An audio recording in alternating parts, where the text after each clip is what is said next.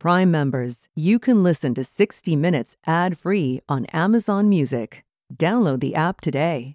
This spring, if you'd rather spend time enjoying your lawn instead of trying to keep it alive, there's good news. TruGreen is the easiest and most affordable way to get a beautiful lawn. All you have to do is water and mow, and they'll do the rest weed control, fertilization, aeration, and even some things you might not even think of. They'll do all of it, while you can do literally anything else. With TruGreen, you can have your lawn looking as good as a putting green. That's not hyperbole. TruGreen is the official lawn care treatment provider of the PGA Tour. TruGreen offers a satisfaction guarantee, and they have a verified best price promise, which guarantees you the lowest price with no compromise on quality. You do you. Let TruGreen do your lawn care. Visit trugreen.com to get the best lawn at the best price with the best people guaranteed.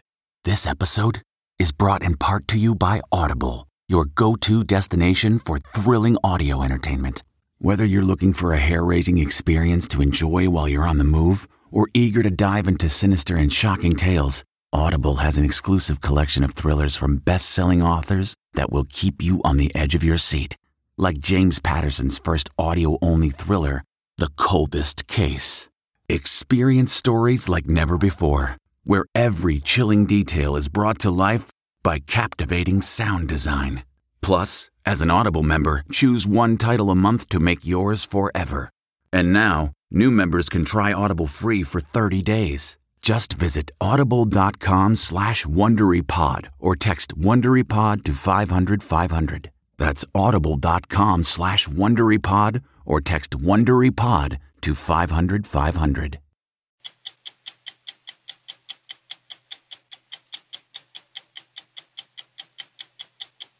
Since the diagnosis, you've never once had that, I guess, that feeling in your stomach of oh, yeah. panic? No, no, no. I have feelings sometimes of fear of what happens. But as soon as I get that, I say, wait a minute, wait a minute. You've been around a long time, old man. You've had a great life. You've had a great experience. I want, I want, uh, uh, when I leave, that the ceremony is at the Naval Academy, and we just have a couple of people that stand up and say, this guy, he served his country. Before you put handcuffs on someone and take them away, that you got to make sure that you've got your case together and that the facts add up. And in these cases? Facts didn't add up. The U.S. government has launched aggressive investigations and a greater number of prosecutions to stop the theft of American trade secrets by suspected Chinese spies. But we've discovered the dragnet is ensnaring a growing number of Americans who aren't spies at all. Harvard's class of 2018 is likely to include leading cancer doctors, future hedge fund titans, tech entrepreneurs, and professional wisecrackers. For more than a hundred years, this castle in Cambridge, part secret society, part writing room, has housed the Harvard Lampoon, which continues to produce some of the great comic minds in America. Honestly, Smithers, I don't know why Harvard even bothers to show up. Tonight, we'll take you inside. I'm Steve Kroft. I'm Lesley Stahl. I'm Scott Pelley. I'm Anderson Cooper. I'm Jon Wertheim. I'm Bill Whitaker. Those stories tonight on 60 Minutes. What's your next adventure? Everyone deserves a chance to do what they love. Pacific Life helps you reach financial goals while you go after your personal ones. Plans change over time, and your financial solutions can too. Pacific Life has a variety of financial solutions that can help you complement your life goals and passions while managing the uncertainties. Backed by more than 150 years of experience, you can count on Pacific Life to be there so you can go out and keep living your best life. Pacific Life is one of the most dependable and experienced insurers in the industry and has been named one of the 2019 world's most ethical companies by the Ethisphere Institute. The freedom to go after whatever is next for you? That's the power of Pacific. Ask a financial professional about how Pacific Life can help give you the freedom to do what you love, or visit www.pacificlife.com. Yesterday, Senator John McCain died, four days short of his 82nd birthday. He faced death the way he faced life, with valor, honor, and integrity. John McCain served his country for over 60 years as a naval officer, a prisoner of war, a congressman, a six-term senator, and a presidential candidate. Over that time, he became a national treasure, occasionally ornery and profane, but a politician who placed principle over party and earned his reputation as a fighter and a maverick.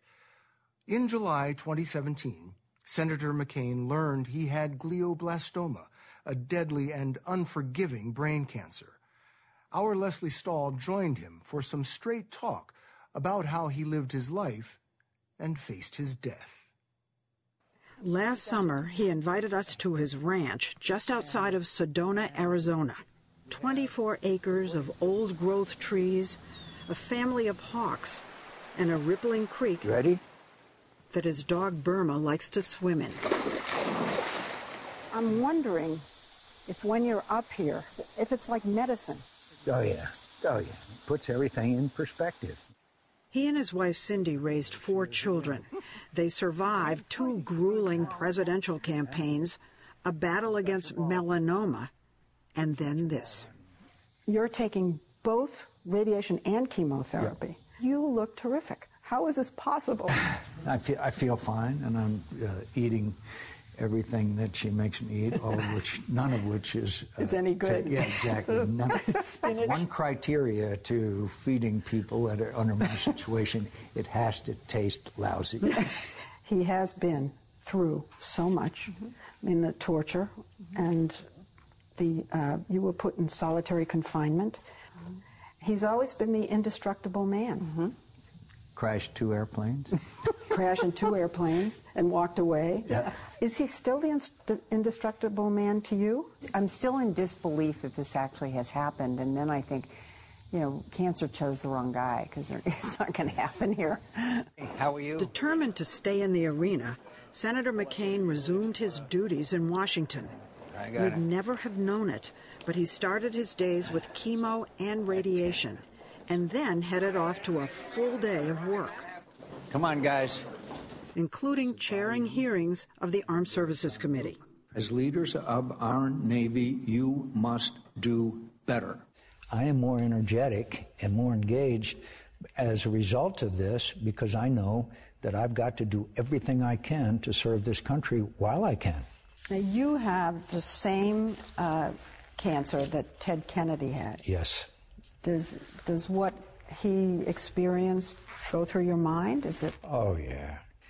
It, it, I think about Ted a lot. Ted stayed at his job, kept working, kept going, even when he was in a wheelchair. And he never gave up because he loved the engagement. The senator first learned he had a problem in Arizona last July when doctors found a blood clot over his left eye after a routine checkup at the Mayo Clinic in Phoenix. He was driving back to the ranch when he got word. I was driving up here, and I got about two thirds of the way up, and my doctor called and said, You got to come back. And I said, Hey, today is Friday. I'll just come in on Monday. And she said, No, you have to come now. It's very serious. You turned the car around mm-hmm. and went immediately into surgery. Yes, they thought it was serious enough that they had to act immediately. And before the blood clot operation, mm-hmm. did they mention glioblastoma to you? Yes, but as you know, doctors are interesting. They cover themselves. As you know, I kept saying to them, "Tell it to me straight." well, there's always this, there's always that, you know. And, and I said, I can take it. Just tell me. And, and then they, they were more forthcoming. Five days after the surgery, lab results confirmed he had glioblastoma, the brain cancer that took his life. What did they tell you, tell you about the prognosis? It, it, it, that it's very serious, that the prognosis is very, very serious. Some say 3%, some say 14%. Uh, you know, it's, it's, it's a very poor prognosis. So I just said, I understand. Now we're going to do what we can, get the best doctors we can find, and do the best we can. And at the same time, celebrate with gratitude a life well lived. Was he that tough? Yes, he is really that was. tough. Yeah. Just 11 days after his surgery, he returned to Washington against doctors' advice for the vote to repeal Obamacare. You walk out onto the Senate floor. Mhm. You thought it was going to be normal, empty, mostly empty. And the entire Senate is there. They stand up. They give you an incredible ovation. What was what went on inside? Oh, I got very choked up, and uh, and then of course, you know, all of them coming over and giving me a hug. It, it was deeply moving. I had never seen anything like that. So you get all this affection, Mhm. and then you give them this speech, was k- what kind of scolding to the people who just stood up and loved Mhm. you. Uh, this was a this was a s- a speech condemning the way the Senate has been operating. We're getting nothing done, my friends. We're getting nothing done because we keep trying to find a way to win without help from across the aisle. Two days later, as the repeal Obamacare vote was underway, McCain was subjected to urgent lobbying by Vice President Pence and the president himself over the phone. And yet, at 1:29 a.m., McCain delivered the dramatic and decisive thumbs down as a dejected Majority Leader Mitch McConnell bowed his head. It was a huge defeat for President Trump, who had mocked McCain's Vietnam War record. He's not a war hero. He's a war hero. He's a war Five hero. and a half years He's a war hero because he was captured. I like people that weren't captured, okay? There are some people mm-hmm. who think that part of your no was to get back at the president, and that the thumbs down was kind mm-hmm. of more like a middle finger to him. If I took offense at everybody who has said something about me or disparaged me or something like that, life is too short. You've got to move on. And on an issue of this importance to the nation, for me to worry about a personal relationship, then I'm not doing my job. But the fact is, his personal relationship with the president had been fraught. Last summer, he wrote an op ed saying the president is, quote, often poorly informed and can be impulsive. Do you worry that he's not fit for the office? First of all, I believe in our system. The American people selected Donald Trump to be president of the United States. We have to respect that. Second of all, he has a very strong national security team around him who I know has a, a, a significant influence over him. How would you describe how the president is handling his job so far? Well, I think he's handling it in a, uh, a fashion that is unfortunately not predictable. The one thing your friends and your enemies want is a predictable path. He changes his, his statements almost on a daily basis. I don't know what he's going to do tomorrow. So, or say tomorrow. Did he ever apologize for saying you're not a hero? No. If the president wanted to have a rapprochement with you, Mhm. would you be receptive? Of course, of course. I've supported him on national security. I've But supported personal, his I'm talking about Personal? man to man. Sure, I'd be glad to converse with him, but I also understand that we're very different people, different upbringing, different life experiences. What do you mean by that, and what, what does it make you think about? it. He is in the business of making money, and he has been successful both on television as well as Miss America and others. I was raised in a military family. I was raised in the concept and belief that duty, honor, country is the is the lodestar for the behavior that we have to exhibit every single day. The son and grandson of four star admirals, he was the first to admit he was an imperfect man. That's when they captured you. Yeah.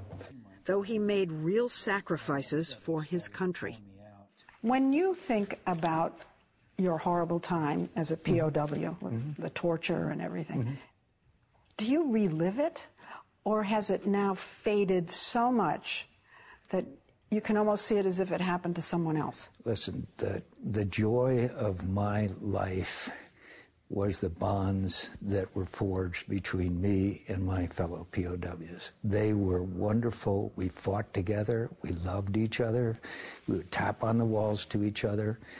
I look back on that experience with a great deal of pride.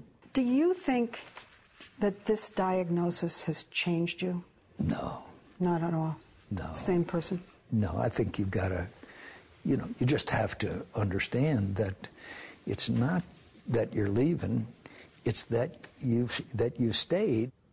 I celebrate what a guy who stood fifth from the bottom of his class at the Naval Academy has has has been able to do. I am so grateful. I, every night when I go to sleep, I, I am just filled with gratitude. Since the diagnosis, you've never once had that, I guess, that feeling in your stomach of oh yeah panic. No, no. No, I have feelings sometimes of fear of what happens.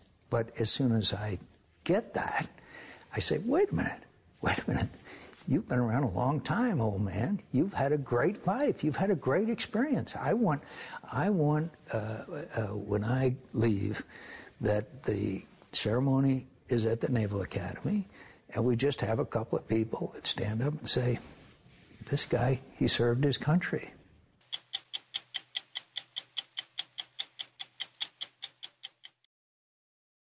Espionage orchestrated by China to rip off American trade secrets and intellectual property has been declared a national security emergency by the U.S. Justice Department, costing our economy hundreds of billions of dollars a year. The Obama administration launched a new strategy to fight back with more aggressive investigations and a greater number of prosecutions, an effort that's intensified under President Trump. But as we first reported in 2016, we have discovered the Dragnet isn't just catching Chinese spies, it's ensnaring a growing number of Americans who aren't spies at all. It was so urgent, the pound, pounding was so urgent that I, I run here to open the door without even being uh, fully dressed. In May of 2015, the FBI paid an early morning visit to scientist Xiaoxing Xi at his home in suburban Philadelphia. So I opened the door, and uh, so I see a lot of people outside. They have on bulletproof vests? Yes, they did, yeah, and with guns. Xi was chair of the Temple University Physics Department, but the FBI was convinced he was a spy, passing high-tech American secrets to China. He was stunned when agents burst in and handcuffed him. Did you have any idea what was going on? Why they were here? No, I had absolutely no idea. Right? So the, the, the very first thing that went through my mind was uh, this must be a mistake. Xi couldn't believe this was happening to him in the U.S. He was born in China and raised during the Cultural Revolution, a time when families feared an unexpected knock on the door. His father, a government official, was taken away to a forced labor camp. As an adult, Xi came to the U.S. to live and work in a free country. Why did you become an American citizen? My children were born in this country. My home is in this country. My career is in this country. So it's just feel natural that I should become a citizen. Xi established himself as a world leader in the study of superconductors that could help improve MRIs. He managed nine government research projects and more than a million dollars in federal funding. So this is your lab? Uh, yes, this is one is of your labs. One of my labs, yes. The arrest had a swift impact. Temple told him to stay home. He was removed as the principal investigator of his own research. What's going through your mind? So I was saying to myself, they're going to put me in jail. And all these things that I've been working for years uh, was coming to an end. So tell me about the day you were arrested. My life was turned upside down. Sherry Chen's life also was turned upside down when federal prosecutors suspected her of spying for China. She's been a U.S. citizen for two decades and has devoted her career to public service as a flood forecaster in the state of Missouri and most recently with the National Weather Service in Ohio. You were proud of your work. Yeah, I do. That's I really put my heart into my work. Chen showed us the award she won for helping to save the city of Cairo, Illinois from record flooding in the spring of 2011. Armed with her forecast, the Army Corps of Engineers blew up a levee and rerouted floodwaters. What did you feel about that when Cairo was spared? I'm proud of that. My knowledge, my work can really protect the properties and saving people's lives. But three years later, Chen says FBI agents marched her out of her office in handcuffs. I saw my co-workers all looking through the windows and watched me being taken away. I think prosecutors are feeling pressure to bring these cases. I think investigators are excited about bringing cases that may be high profile. Attorney Peter Zeidenberg is a former federal prosecutor who represented both Xiaoxing Xi and Sherry Chen. He believes both American citizens are collateral damage in the government's ongoing war against Chinese economic espionage. That fear of Chinese economic espionage, it's not unfounded. No, I don't, I, am not suggesting that it is. Um, what I'm suggesting is, notwithstanding that fact, before you put handcuffs on someone and take them away, that you got to make sure that you've got your case together and that the facts add up. And in these cases? Facts didn't add up. Xiaoxing Xi faced a Justice Department narrative worthy of a spy thriller. Prosecutors accused him of collaborating with various government entities in China, of scheming for years to obtain revolutionary American technology, and emailing photos and blueprints of that technology to the Chinese. Specifically, this American-made device called a pocket heater. It's used to make a superfine coating that maximizes the flow of electricity. In exchange, prosecutors said he would be showered with money, property, and prestige in China. The very first words coming out of my uh, mouth was, that's absurd. That, that's really absurd. Why? It turns out the device Xi was discussing with his Chinese academic counterparts wasn't a pocket heater. It was a completely different heating device that Xi was developing. He'd planned to share it in scientific publications. It was an earlier generation of this one. Is this in any way similar to the pocket heater that uh, we've been talking about? Uh, not at all. It is very different from the pocket heater. So when it comes to the science, it sounds like the federal investigators flat out got it wrong. That's correct. And then there's this. Prosecutors allege that Xi's collaboration with Chinese scientists was somehow sinister. In reality, it was mandated by one of his grants from the National Science Foundation. So your funding was dependent on your working yes. with Chinese yes. scientists? Yes, yes, absolutely. So one arm of the government wants you to collaborate, and the other arm of the government says it's a crime? Indeed, indeed, yes. Yet he faced 80 years in prison. What was that like? It put a lot of uh, stress, and, and, and, this daily stress uh, sometimes become strikingly unbearable. So I remember pleading with my family. Let, us let's, let's try not to fold.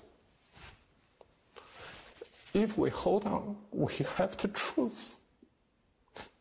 If we fold, we will have nothing. Four months after Xi's arrest, his lawyer, Peter Zeidenberg, pointed out the inconsistencies to the U.S. Attorney's Office in Philadelphia. Three weeks later, they dropped the case. Zeidenberg sees disturbing parallels with Sherry Chen's case. So, how did she get in trouble? The story started when she went to China uh, to visit her parents. She had a uh, somewhat happenstance uh, meeting with a former classmate of hers, a vice minister in the water ministry The vice minister asked Chen how the U.S. pays for dam repairs. Did you think there was anything, I don't know, secretive about that information? It's never crossed my mind. I, I, it's not a secret. When Chen got back to Ohio, she asked her boss for publicly available information, which she did send to her former classmate. She also searched this government database. Since she wasn't a regular user, Chen borrowed a password from her colleague. Sharing passwords was common in the office. She never sent information from the database to China, but federal prosecutors charged Chen with illegally accessing and stealing restricted information. Prosecutors also charged her with lying about the password. Chen initially denied that a colleague had emailed it to her, but she remembered after investigators showed her the email. Her colleague, Ray Davis, initially forgot too. He wasn't charged with misremembering or failing to remember giving her the password. He only remembered it when they showed him the email, and he said, literally, oh God, that was almost a year ago. I forgot all about that. Wasn't that Sherry's reaction as well? It was. Why the disparate reactions from the government? You know, the fact is, um, Sherry Chen is a Chinese American, and her colleague was Caucasian. And with Sherry, everything she did, they looked at as somehow nefarious or somehow uh, corrupt. You say it was forgetfulness, and they say it's yes a lie. Yeah, but to other, it's normal. You can it, forgetting something. For me, it's a crime. Chen faced 40 years in prison for lying about the password and accessing the database. The week before the trial, Zeidenberg took his case to Carter Stewart, who was the U.S. Attorney for the Southern District of Ohio. The next day, Stewart dropped the charges. In 2016, we found the Justice Department had won convictions in at least 14 cases related to Chinese economic espionage in the previous four years. It had lost a case at trial. Charges were dropped against five Chinese-born scientists who are American citizens. The fact that they will suspect us stealing secret for China is very offensive. We're American. More than 40 members of the 114th Congress called on the Justice Department to conduct an independent investigation of whether Xi and Chen were targeted because of race. The Justice Department denied it and didn't speak to us on camera, but in a statement said, We investigate and prosecute individuals based on known or suspected criminal activities or threats to national security, not based on race, ethnicity, or national origin.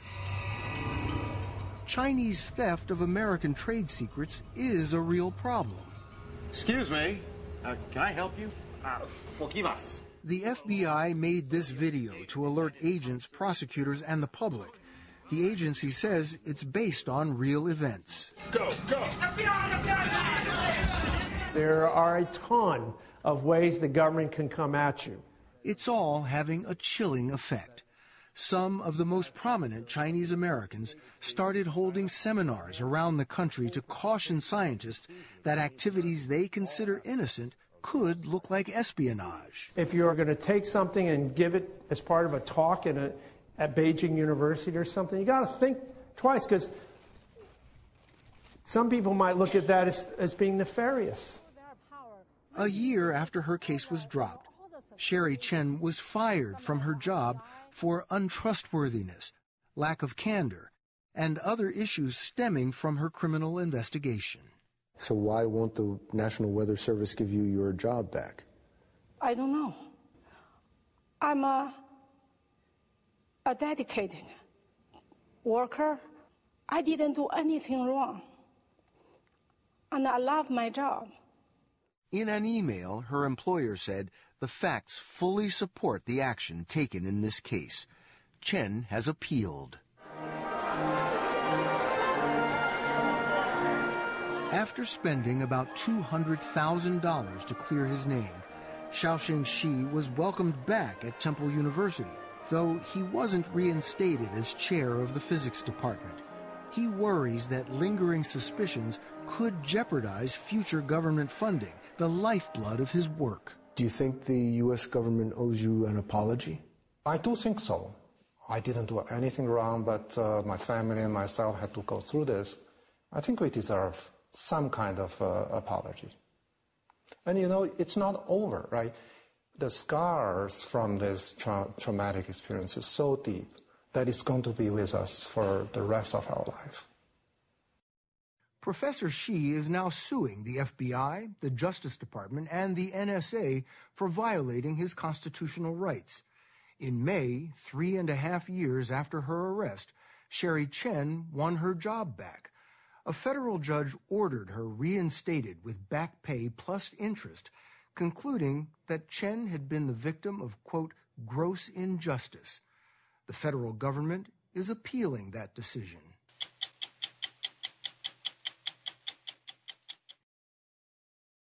It sounds like the setup for a joke. At an illustrious Ivy League university, famous for taking itself seriously, one student magazine staff devotes itself to publishing parody, pulling pranks, and causing general mayhem. Yet here's the punchline. 142 years after its founding, the Harvard Lampoon remains as relevant as ever, the wellspring of so much comedy in America today. Over the years, the Lampoon has changed in some ways. A long-time male preserve, three of its last five presidents have been women. In other ways, it's stayed true to its roots, poking fun at the powerful, including the current occupant of the Oval Office, the recent victim of a sly Lampoon prank. While their straight-laced and straight-faced classmates may aspire to become Supreme Court justices, hedge fund titans, and cures of cancer, for a core group of Harvard undergrads, the Lampoon offers vocational training for careers as comedy writers. As we first reported earlier this year, we got a rare glimpse inside the place and caught up with some of the Lampoon's cast of characters, past and present. A winter night in Cambridge, Massachusetts. As the temperature drops, a line of undergraduates forms outside the castle at 44 Bow Street. This is the headquarters of the Harvard Lampoon, part comedy magazine, part secret society. And these students want in. Akin to rushing a fraternity, the pledges are called compers for the competencies they'll have to demonstrate before landing a spot on the magazine staff and literally scoring keys to the castle. Come on, compers, right up. The first test can they make their upperclassmen judges laugh? Oh. Make room for the cameraman, please. Our cameras were invited into the castle library to watch upperclassmen put compers on the spot. And right off the bat, Lampoon staffers seized the opportunity to poke fun at us, too. Using a fake microphone, they subjected compers to spoof TV news interviews. Action. So, in the fourth grade, prodding them to tell their best stories and playfully reminding them of our presence. 30 minutes, I like had a bottle of whipped cream with me. Wait, 30 minutes or 60 minutes? It's a good. But the real criteria for admission here applicants must be funny on paper. They submit six pieces of humor writing to be critiqued by Lampoon members, including Liana Spiro, the current Lampoon president. It's a whole semester of writing comedy and then having other people earnestly read it and spend a lot of time, you know, telling you what they think about it. I believe in it strongly. I think people are funnier by the end. But only the funniest survive. Out of about 100 pledges last semester, six compers made the cut. The semester before that, only three. The initiated will see their name on the masthead of the Harvard Lampoon, an eclectic periodical full of original illustrations and niche advertising. One recent issue on the theme Just Friends, those two words no college kid ever wants to hear, includes a dialogue piece on chance encounters, a comic about phone etiquette, and, in a typical random beat, an ode to TV meteorologists. The Lampoon is published five times a year, with a circulation barely extending beyond Harvard's gates. Members are under no illusions about the magazine's impact. There's a sense here that we are writing the magazine for ourselves and that no one is reading it. And that, I think, actually is one of the most beautiful things about the Lampoon, that we feel like no one is watching and we can just dance however we want. You're doing this for yourself, not the kid across the hall or the kid at the dining hall. Yeah, we could print, you know, five copies of the magazine and it would still be worthwhile, and I think everyone would still be here just as much, trying to be just as funny. Officially, members major in everything at Harvard from math to poetry, but the Lampoon is their real area of concentration. Take Alice Jew, philosophy student and former Lampoon president. What percent of your time here at Harvard is devoted to Lampoon versus regular schoolwork? Like 99% Lampoon, and then 1% sleep, I guess, and then 0% regular schoolwork. I'm sure your parents are pleased to hear that. Yeah, I mean, they've already given up. So I have a younger sister who will be like doing all the right things while I do this. Most aspire to a career in comedy, and the Lampoon serves as their first writer's room. Just as iron sharpens iron, you might say that here, irony sharpens irony. The Lampoon has a rich history of deploying that irony in special edition parodies of other publications. Name a popular magazine and be assured it's been the victim of a Lampoon send-up. This parody of Cosmo, complete with Henry Kissinger's centerfold, endures as a classic in the genre. Their latest is an absurdist parody of Harvard's daily student newspaper, The Crimson. But that's just the physical product. I love that. Pranks. Cooking them up and then carrying them out are as much a part of the Lampoon tradition as actual humor writing. Lampoon staff invited us to see how it's done. We watched as they fanned out across campus, taking that parody issue and scheming to swap it out with the real Crimson. It's the kind of thing they live for. Perfect. For decades, the Crimson has been the butt of Lampoon hijinks. Liana Spiro's crowning achievement so far, when Mark Zuckerberg returned to Harvard to give a commencement address, she hacked into the Crimson's website. And we wrote up hundreds of these fake headlines about Mark Zuckerberg in the silliest comedic tone possible, extremely dumb. Um, basically, the crux of the humor was just changing his name to like Mink Zinkeltonk, um, like over and over again. Um, Our amusement went unshared by the Harvard Crimson. How upset were they? They were um, fairly upset. My roommate actually is on the Crimson, um, and this was the only time that she really was upset at me. She had worked weeks on a very long piece, like 10,000 words, about some corner of Harvard's administration, and then I had worked you know, two hours on some headlines about Mink Zinkeltonk, and but I'm super pro pranking them all the time. Every once in a while, the Lampoon will pull off a prank so bold it achieves comic glory. And Tom Waddick, currently a senior, may have set the new standard. This one started late one night. Waddick recruited some Lampoon conspirators to break into the Crimson headquarters and steal the paper's famous president's chair. It was the summer of 2015, and Donald Trump had just announced he was going to run for president. Pretending to represent the Crimson, Waddick contacted the Trump campaign and offered up the student newspaper's endorsement. Would Mr. Trump like to pose for the accompanying photo in the Crimson's chair? Um, they say this seems like something that Mr. Trump would be very interested in. Waddick and crew raced from Harvard to Manhattan and parked a few blocks from Trump Tower. They lugged the chair in a freight elevator and made it to the 25th floor. By the way, the chair is about like 150, 200 pounds, so it takes like two or three people to, to carry it anywhere. With an eye on the chair, Trump welcomed students he believed to be Crimson editors. It was very nice. He had his hair fixed. While you were there? We were there, they had, they had sort of hairspray and combed it over and stuff, and he said, People don't think my hair is real, but you can all testify this is uh, very real. Once the cosmetics were complete, it was time to capture the moment. So he said, everyone do the thumbs up. So we're all doing his sort of signature thumbs up around him. And I was just like, we got it. Not quite. A few days later, as he was preparing to publish the endorsement, Waddick received a call from Trump's longtime lawyer, Michael Cohen. The Trump campaign realized they'd been had. He says, you know, I'm going to come up to Harvard. You're all going to get expelled. If this photo gets out, um, you'll be out of that school faster than you know it. I can be up there tomorrow. What's that like? Um, it was. I mean, it was terrifying. He actually he asked me to send my Harvard ID so he could have my identity, my information. Did you send it? And I sent it right away. I was so afraid that if I didn't, uh, he might actually be crazy enough to fly up here. And the Trump campaign never did follow up. The Crimson, good sports that they are, published the story of the prank later that summer, complete with photo. And with that, Tom Waddick and company gained a measure of Lampoon immortality, which is saying something given the alumni rolls. Early generations count everyone from William Randolph Hearst to George Plimpton to John Updike. What the hell is wrong with you people? The modern era produced Conan O'Brien and Colin Jost, currently co-anchor of Weekend Update for Saturday Night Live. But most Lampoon stars are not stars at all. David Mandel, class of 92, has written for shows from SNL to Seinfeld. He's currently the showrunner for HBO's Veep. Veep! Emmy winner for Outstanding Comedy Series, three years running. This is for chubby Jews from the Upper West Side. What made you want to join the Lampoon?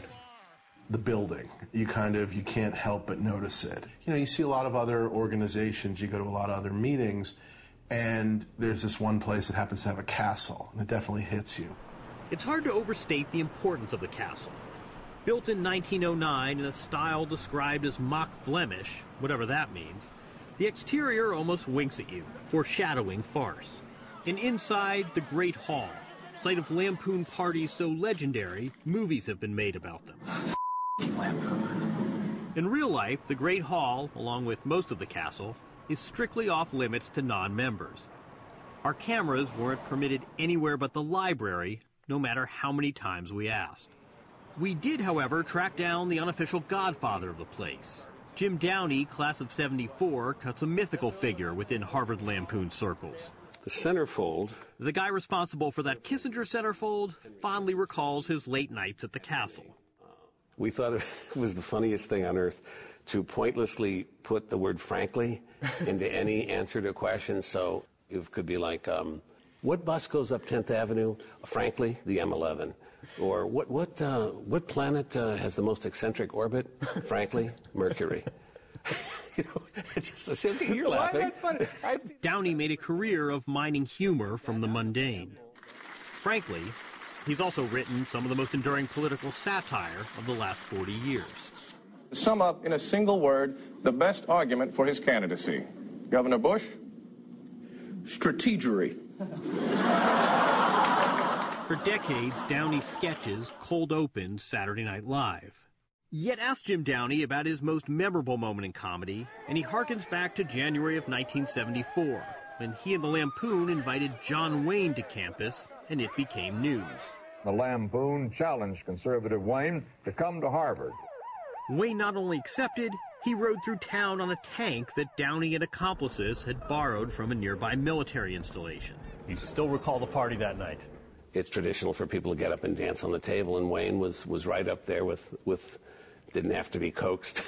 Downey's most lasting contribution he opened an employment pipeline, hiring and referring countless Lampoon alumni who now fill writers' rooms at shows from Curb Your Enthusiasm to Silicon Valley. Al Jean, class of 81, came through the Downey pipeline and now runs The Simpsons, the longest running comedy in television history. Half his writing staff is former Lampoon. So it is that more than a few subversive references to their alma mater make their way into Simpsons episodes.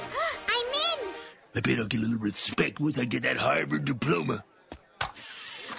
I'll be honest, I read scripts to hire people, and um, I'll read a script and I'll go, oh, that's great. And then I'll look at the background of the person and I'll go, oh no, Lampoon. I didn't want to hire another Why, why oh no? Well, because I want the show to be much more diverse. You're not actively seeking out Lampoon Never, alumni. never actively. We found a motley crew when we visited the castle last year.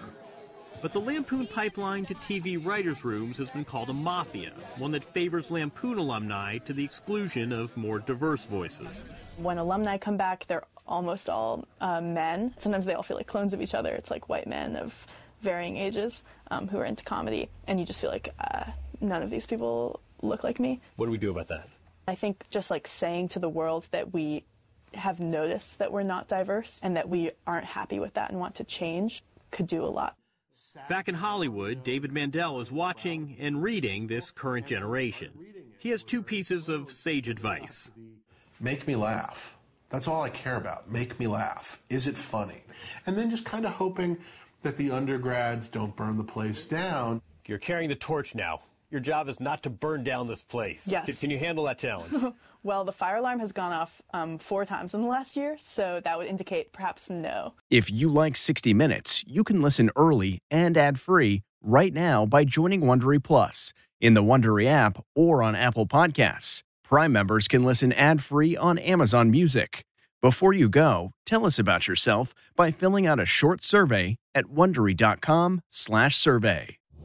Are you a fan of 60 Minutes? You can represent the most watched series on television with shirts, sweatshirts, mugs, and more at ParamountShop.com. You can take 20% off with code MINUTES20. That's 20% off at checkout on all 60 Minutes products with code MINUTES20 at ParamountShop.com. Survivor 46 is here, and so is On Fire, the only official Survivor podcast. And we have a twist this season. The winner of Survivor 45, Dee Valladares, will be joining us every week. We're going behind the scenes of the biggest moments, the how and the why things happen, and the strategy and analysis you can only get from someone like me, a Survivor winner. Listen to On Fire, the official Survivor podcast, wherever you get your podcasts.